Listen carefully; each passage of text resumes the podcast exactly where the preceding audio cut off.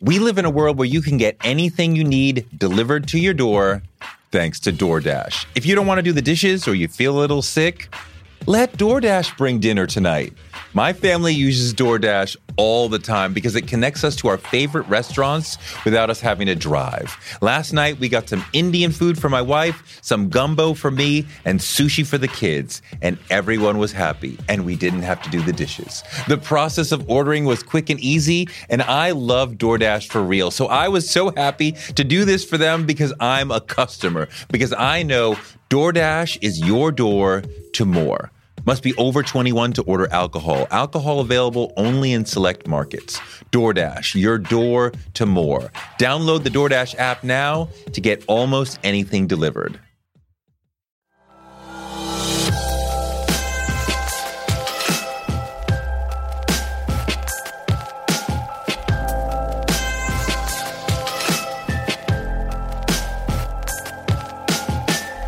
Think it's funny. I rap, you know, sometimes like my raps are about having Peter Pan syndrome. My raps are about being a foster child. My raps are about scratching myself so much that my eczema bleeds because I used to have panic nervosa and I would mutilate my my body.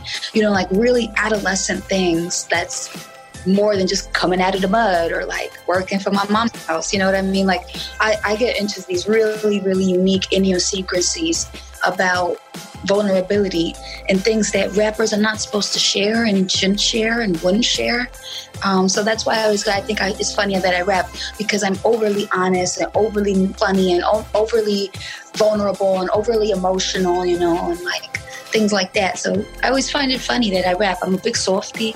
I got a heart of gold. I'm a big Gryffindor, Hufflepuff. You know what I mean? Like, like I got a lot of I got a lot of sweet energy. I'm a sweetheart and, and rap, you know, like not to say that my there's a lot of like me in this world and in this business, and a lot of people I relate to, but the forefront of it, it's like if we're in a cafeteria, we're the alphas. They're at the popular table. I'm not. I don't sit there. Um, so I think it's funny that I rap. I'm definitely with the art freaks.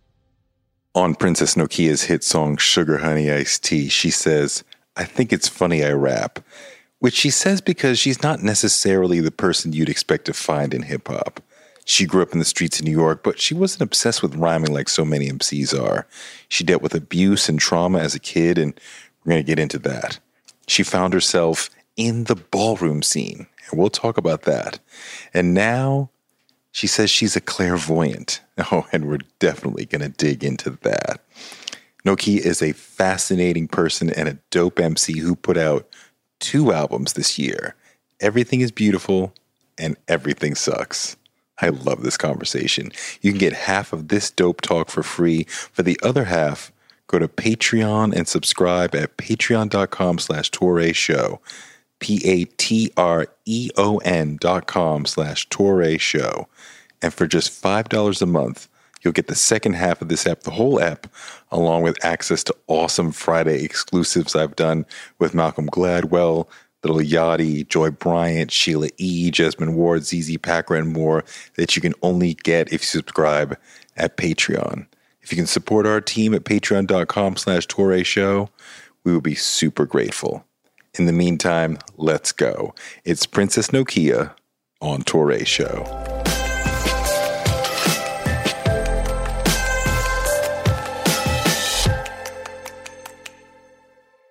How much is the virus and the current situation that's going on affecting your career? Like, you know, how has it put a dent in, you know, it put a dent in everybody's life. How is it affecting you as an artist and uh, your work? It's been pretty detrimental to my tour schedule um, more than anything because I was on tour while um, the travel bans and the really, really imminent um, pandemic be, like really began.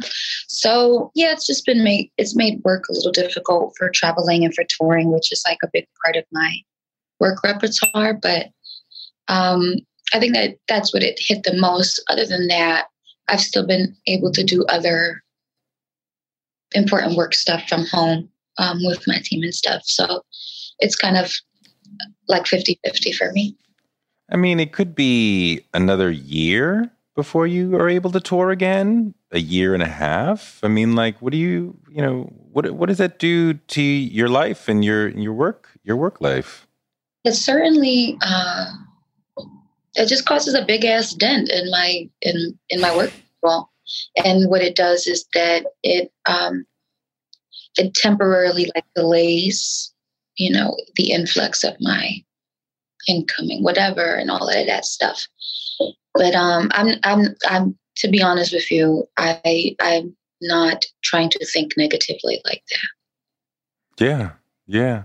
I think about how people are going to have to adjust. I mean, you know, I really love your music, and just even the sound of your voice is really interesting and sort of delicious to me, almost like, you know, Q-Tip, like anything that he would say would be like, that sounds so interesting. And like, you kind of have one of those sort of voices. Like, do you like the sound of your voice?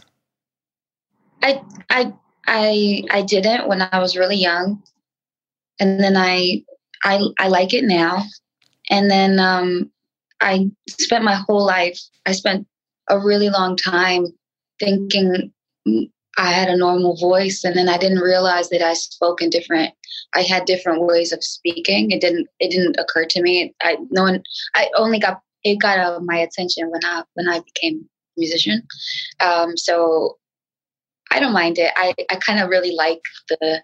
I have like a really nasally kind of nerdy kind of like um high pitched tone sometimes, and I I yeah. actually favorite my favorite voice of mine your nasal voice is your favorite voice. Yes, yes. Because when you start, you know, performing and they tell you, you know, come from the diaphragm and bring it up from deep, and people who have a really nice sound that is nasal, to maintain that, you got to push past all the, the, the gatekeepers and the teachers who are like, no, come from down deep, and you have the ability to do that, but like you were like, no, no, I like it up here.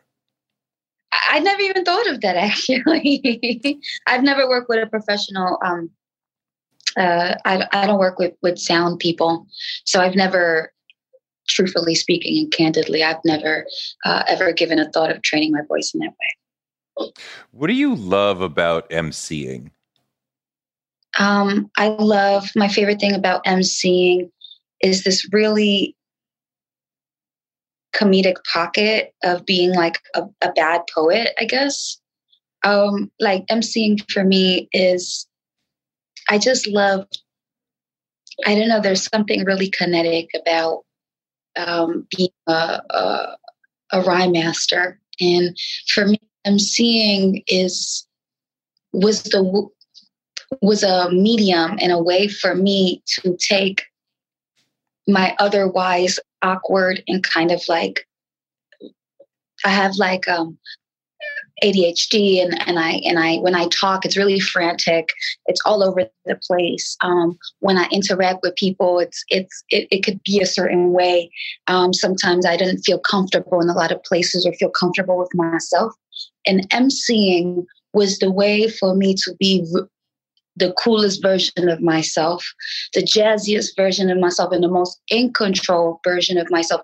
So emceeing helped me slow down um, my thoughts and my feelings and help me uh, traject that musically and poetically in a really healthy and cool way. Whereas Destiny um, is like a nerdy person that sometimes doesn't know what to say or sometimes says too much or um, you know when I MC is, hey, how you doing? My name is Miss Spaghetti. I put my period blood inside my man spaghetti. No, just kidding.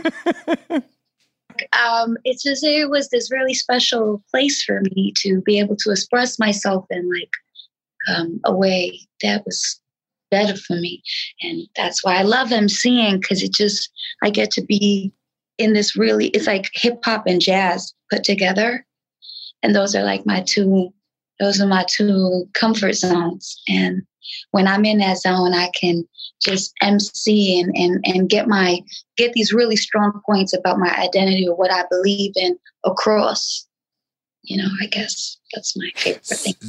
So when you were first sort of emerging in into hip hop, like as a teenager, did it did it appear like that's a place where I can find liberation and freedom and be whoever I want to be? Or was it like this is a place where I can find strength and power and escape, you know, whatever's going on at home? Um, yeah, I think that emceeing for me was difficult and then it became the most liberating thing for me because at first I thought I had to approach emceeing in a very linear, right brain, masculine way. And that was very difficult for me because um, I grew up loving a lot of other types of music other than hip hop. And I didn't grow up being this like um, dedicated hip hop head. That wasn't my basis or reason why I wanted to um, MC. I think I I I think that fuck I fuck I, am trying to like connect the dots.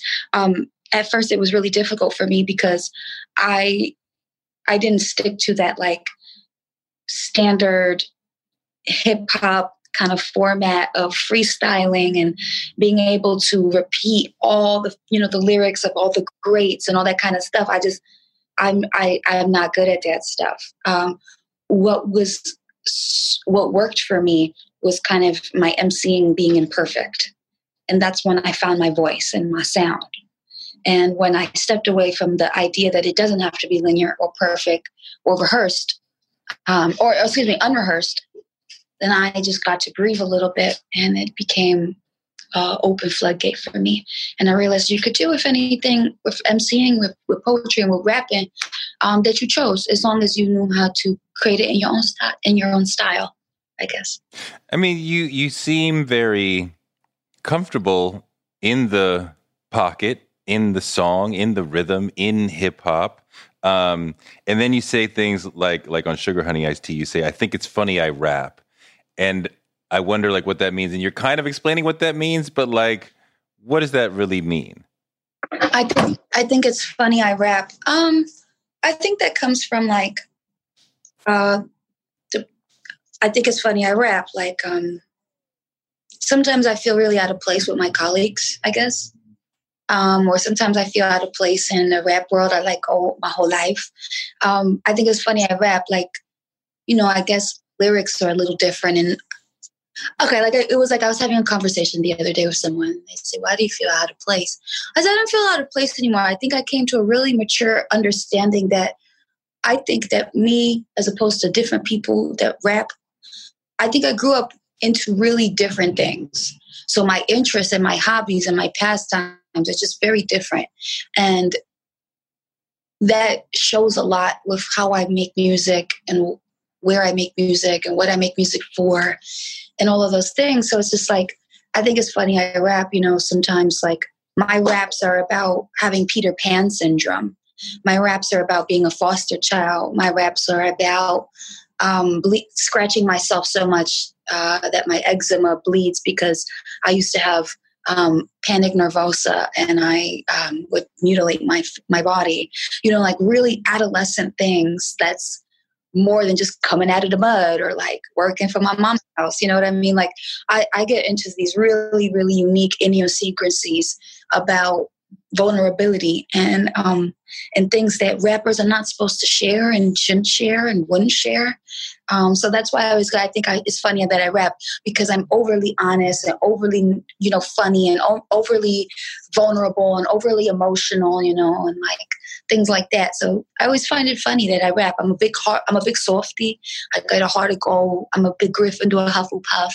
You know what I mean? Like, like I got a lot of I got a lot of sweet energy. I'm a sweetheart and, and rap, you know, like not to say that my there's a lot of like me in this world and in this business, and a lot of people I relate to, but the forefront of it, it's like if we're in a cafeteria, we're the alphas. They're at the popular table. I'm not. I don't sit there. Um, so I think it's funny that I rap. I'm definitely with the art freaks, you know, and um, I I love pointing that out. I'm really comfortable with that. You know, a lot of people always tell me, "Oh, you're underrated, appreciated," and I just think well, that comes with the territory of being an underdog, and that's fine. And I think it's like it's funny that I rap, you know.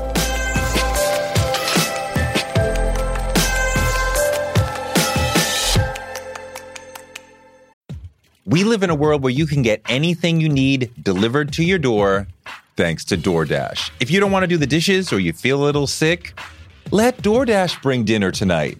My family uses DoorDash all the time because it connects us to our favorite restaurants without us having to drive. Last night, we got some Indian food for my wife, some gumbo for me, and sushi for the kids, and everyone was happy, and we didn't have to do the dishes. The process of ordering was quick and easy, and I love DoorDash for real. So I was so happy to do this for them because I'm a customer, because I know DoorDash is your door to more. Must be over 21 to order alcohol. Alcohol available only in select markets. DoorDash, your door to more. Download the DoorDash app now to get almost anything delivered. One of the people who helped inspire me to want to be in broadcasting is Oprah Winfrey. She's an inspiration for so many of us, but her daytime talk show was so incredible and it told me that you could be black and authentic and real on TV.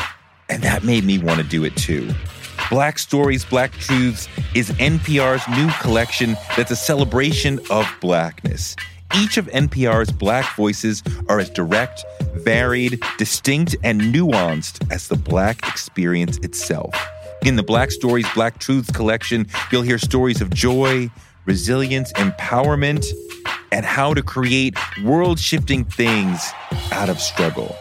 Every episode is a living account of what it means to be Black today, told from a unique Black perspective.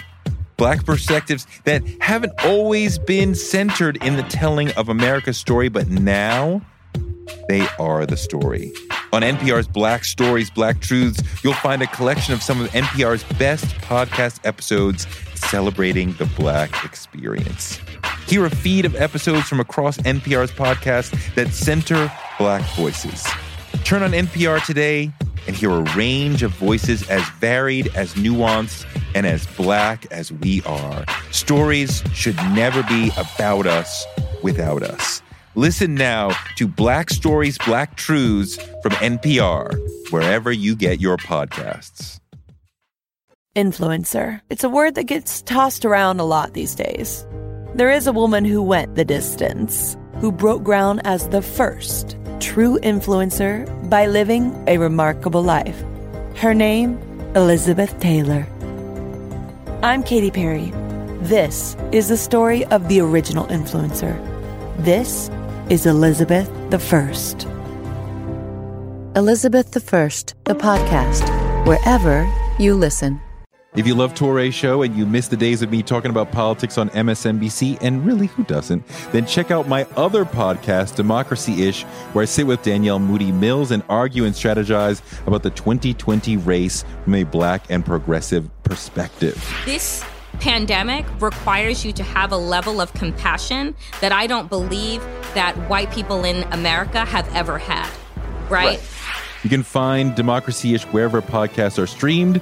All right, back to Toure Show. I mean, you know, I totally know what you mean about, you know, I'm not at the cool kids table, I'm with the art freaks table. But in a moment when Kanye is one of the biggest rappers, when Travis Scott is one of the biggest rappers, right? Kid Cudi's had two hot songs in the last couple of weeks.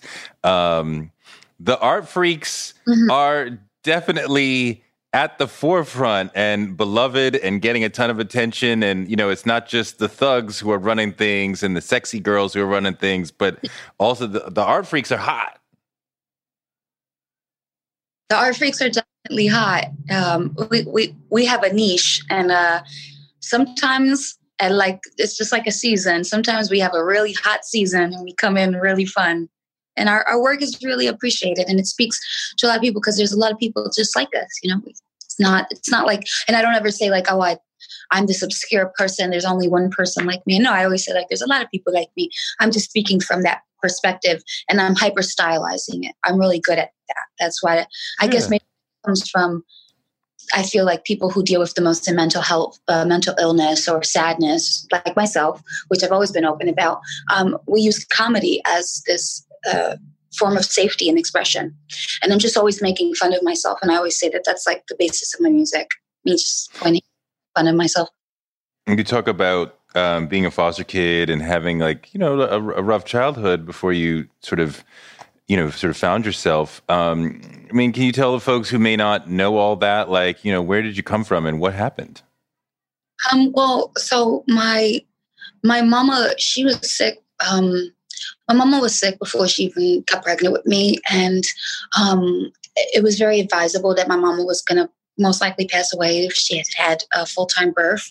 Um, but she, my, my mom was a really selfless person and made a decision at the age of 25 to have me and to give me life. And she basically sacrificed her life to give me a life, which is like mm. Most wonderful and beautiful um, thing that I I know. And I when when people talk about like, sacrifices their parents have made for them, um, I really understand that meaning.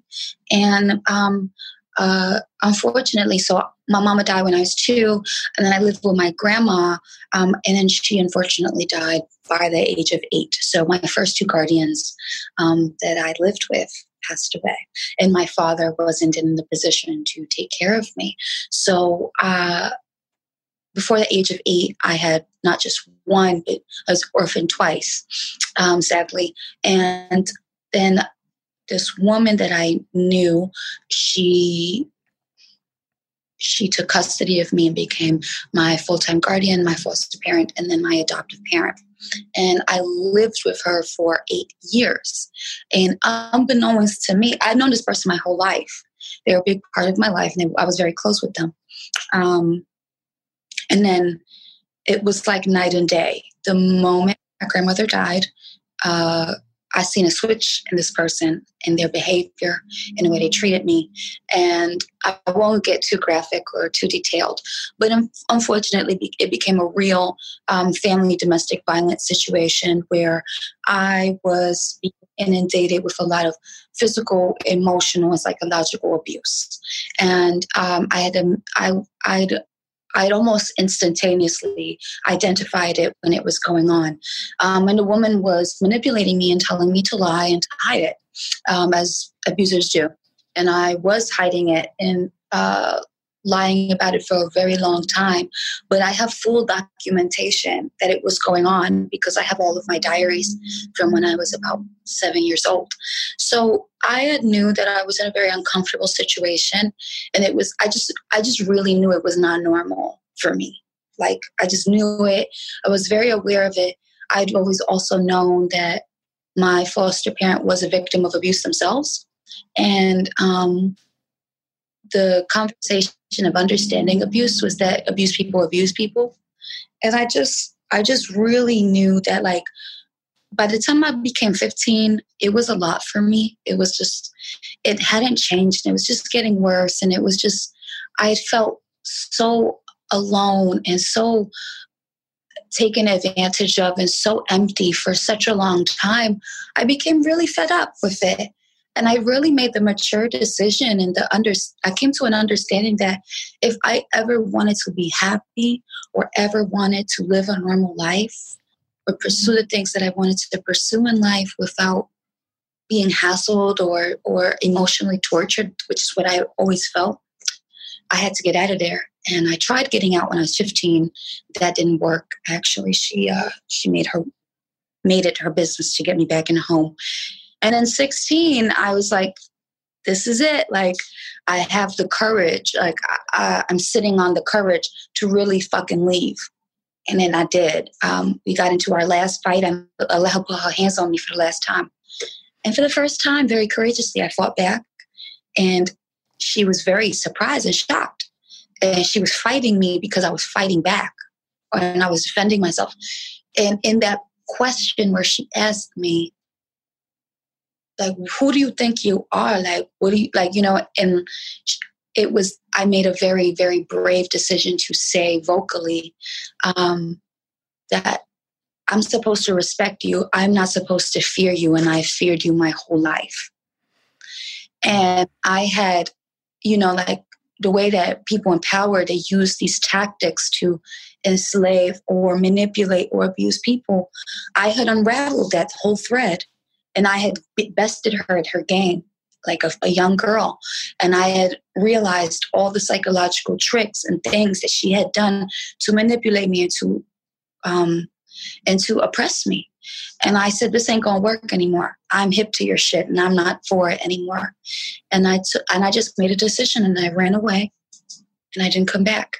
And I said to my dad that we just, you know, I made the decision, I made the conscious decision as a 16 year old person. I, I know a lot of people who are adults who still can't make these decisions for their environments. But for me, it just, I, I felt like I was going to kill myself. I really did. I felt like this was the worst person that I knew. She was a terrible person. She did nothing um, but but put me down, and I just was like, a light really flicked on, and I felt like God was talking to me. I really did, and I um, I just I just decided to free myself. It was the best decision I ever made. August 2nd, 2008, 12 years ago, I left foster care and I started living for myself and it was the most liberating thing i ever did and i'm really happy i did it and i'm really happy i got to share with you that story because i never really shared that story in detail like that um, but a lot of people wonder about my life and because i'm all over the place and that is what happened wow thank you how does the trauma that you went through continue to affect you Hmm. Well, it's, I think there's a lot of stuff that have to do with the matriarchal part of what I was raised by. And I always find myself very, because everything, I, I, I've, I've healed from this so much in a way where I was continuously aware and learning from the situation. So I have had a lot of years to heal, and I can tell you this from like a post healer's perspective. I'm not in a traumatized place anymore.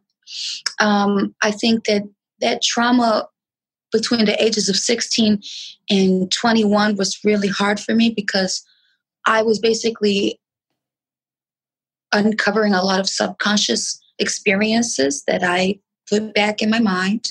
Um, I was uncovering the fact that this had happened and that I had allowed it to happen and that this was real, like the stuff that I was hiding from my friends or lying about or ma- uh, making it seem like it wasn't that big of a deal, that all came back to me. And I had to process that.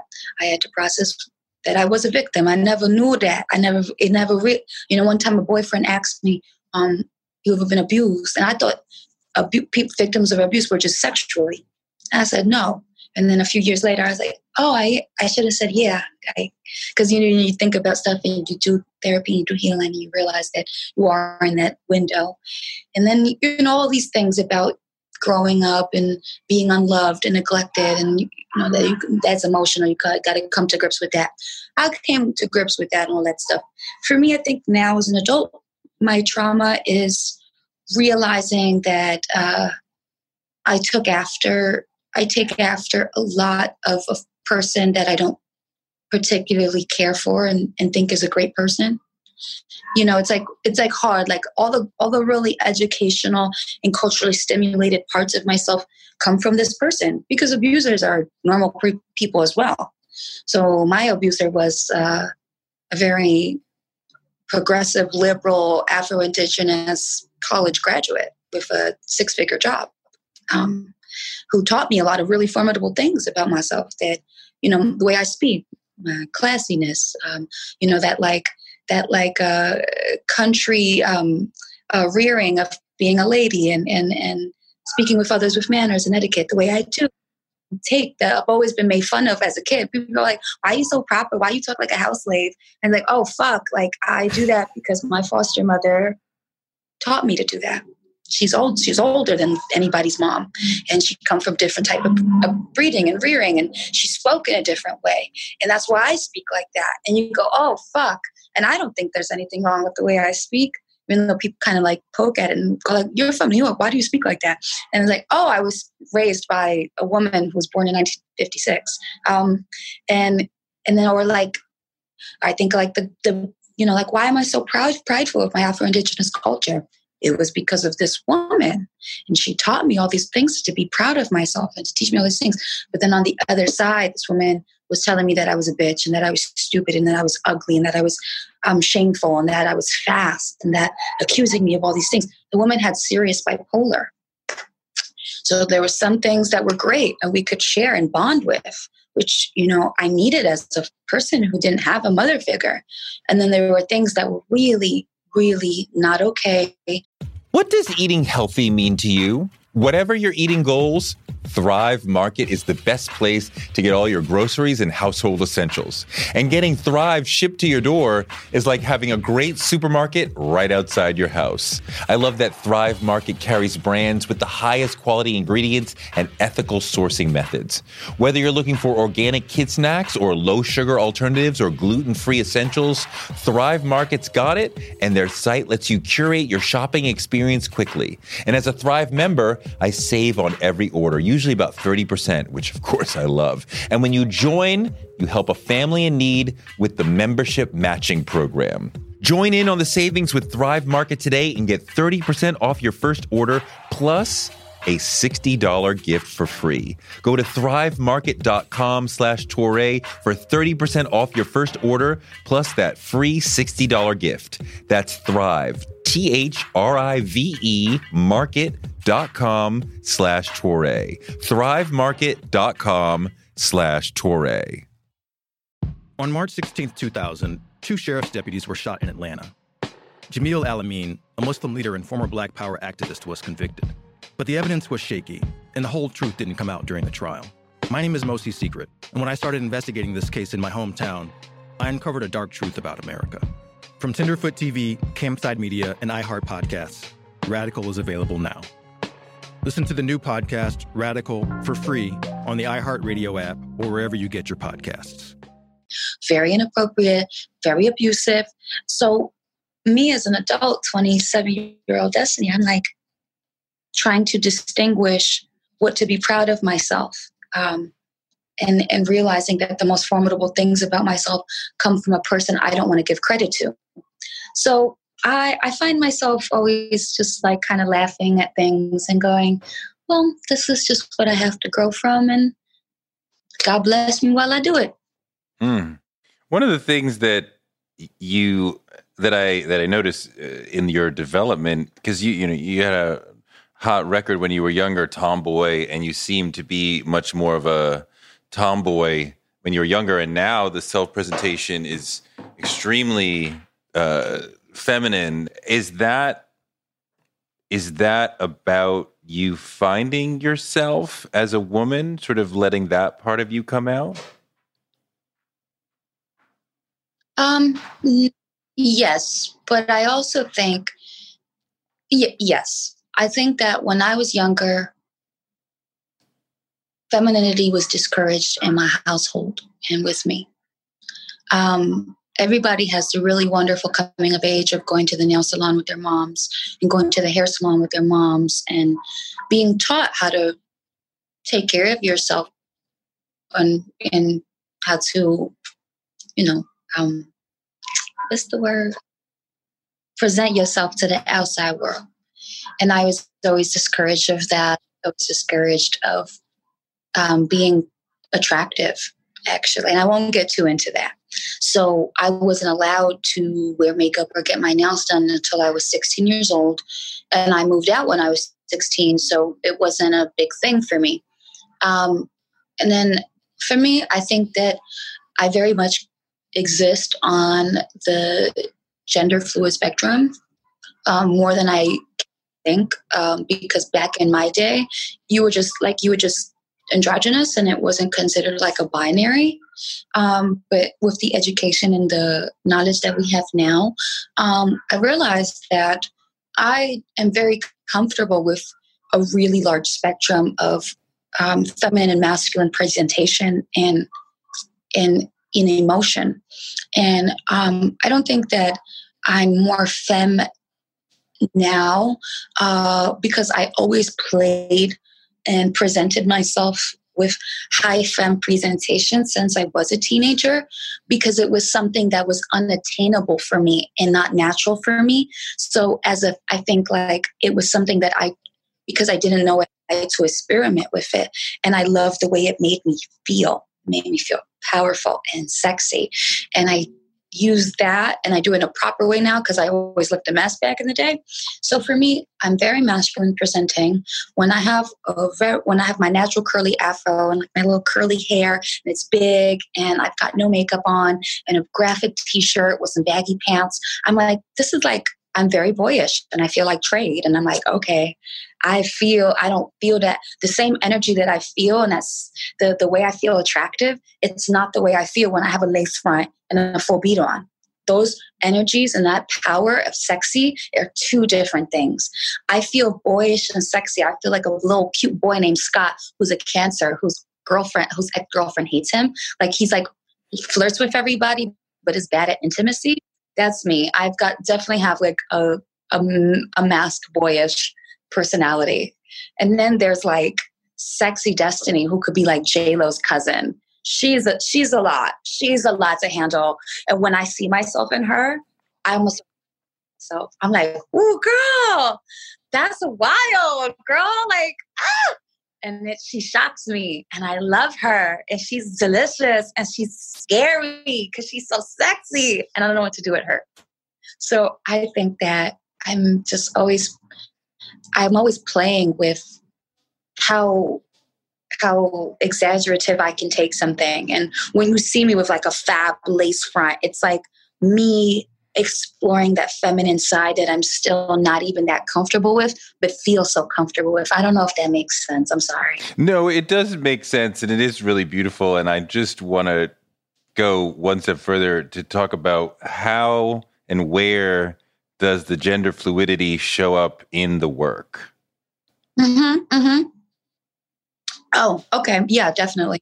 Um, gender fluidity, I think, I think it, it does show up in my work. I think that that very masculine tomboy energy is in so, is like all everything is beautiful. If you know, like I don't need to put on a lace front and a, a bikini to feel sexy. That that's like that's just me thinking I'm, I'm hot and I like I like I'm I feel really comfortable to look like that. But I'm also very beautiful and sexy when I have like a head wrap on or when I have just no makeup on.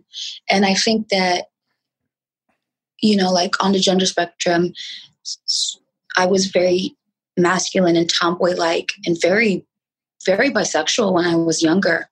Um, and I, I just thought girls were the greatest thing and I and I felt like a boy next to them. I didn't feel like them.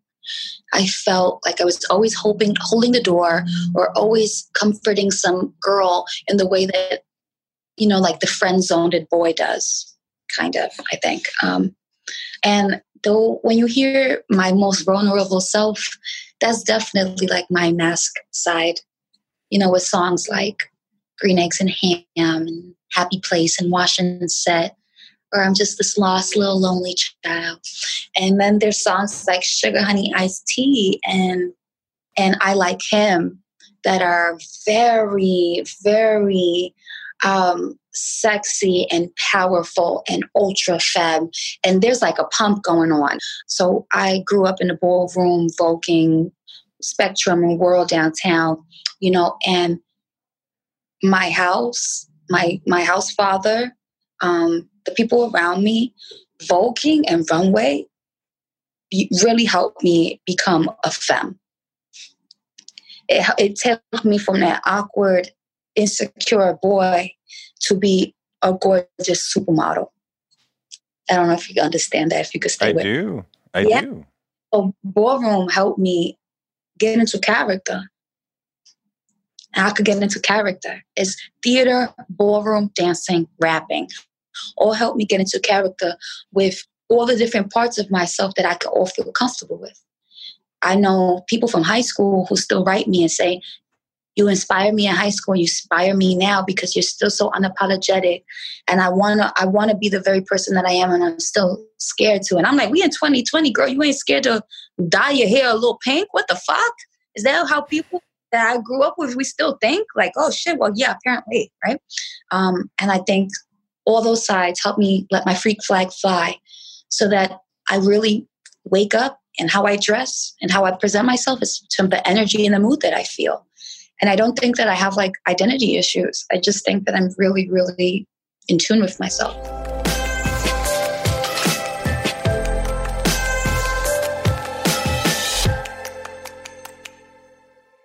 Thanks so much to Nokia for a great interview, and thanks to you for listening, and thanks to our super producers, Britt, Marcus Harkis, Noel, Sam Montes, Jason Reynolds, and Gerville Kelly.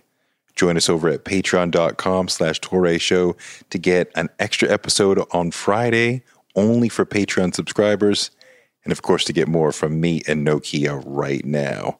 Touré Show gives you fuel to power your dreams because you can use your dreams like a rocket ship to blast you into a life you never imagined. You can make your dreams a reality, and this show can help. You can find me on Twitter at Touré and on Instagram at Touré Show and on Patreon at patreon.com slash Touré Show. Touré Show is written by me, Touré, and produced by Jackie Garofano. Our editor is Ryan Woodhall. Our photographers are Chuck Marcus and Shanta Covington. Our booker is Claudia Jean, and we're distributed by DCP Entertainment. And we will be back on Friday and next Wednesday with another amazing person because the man can't shut us down.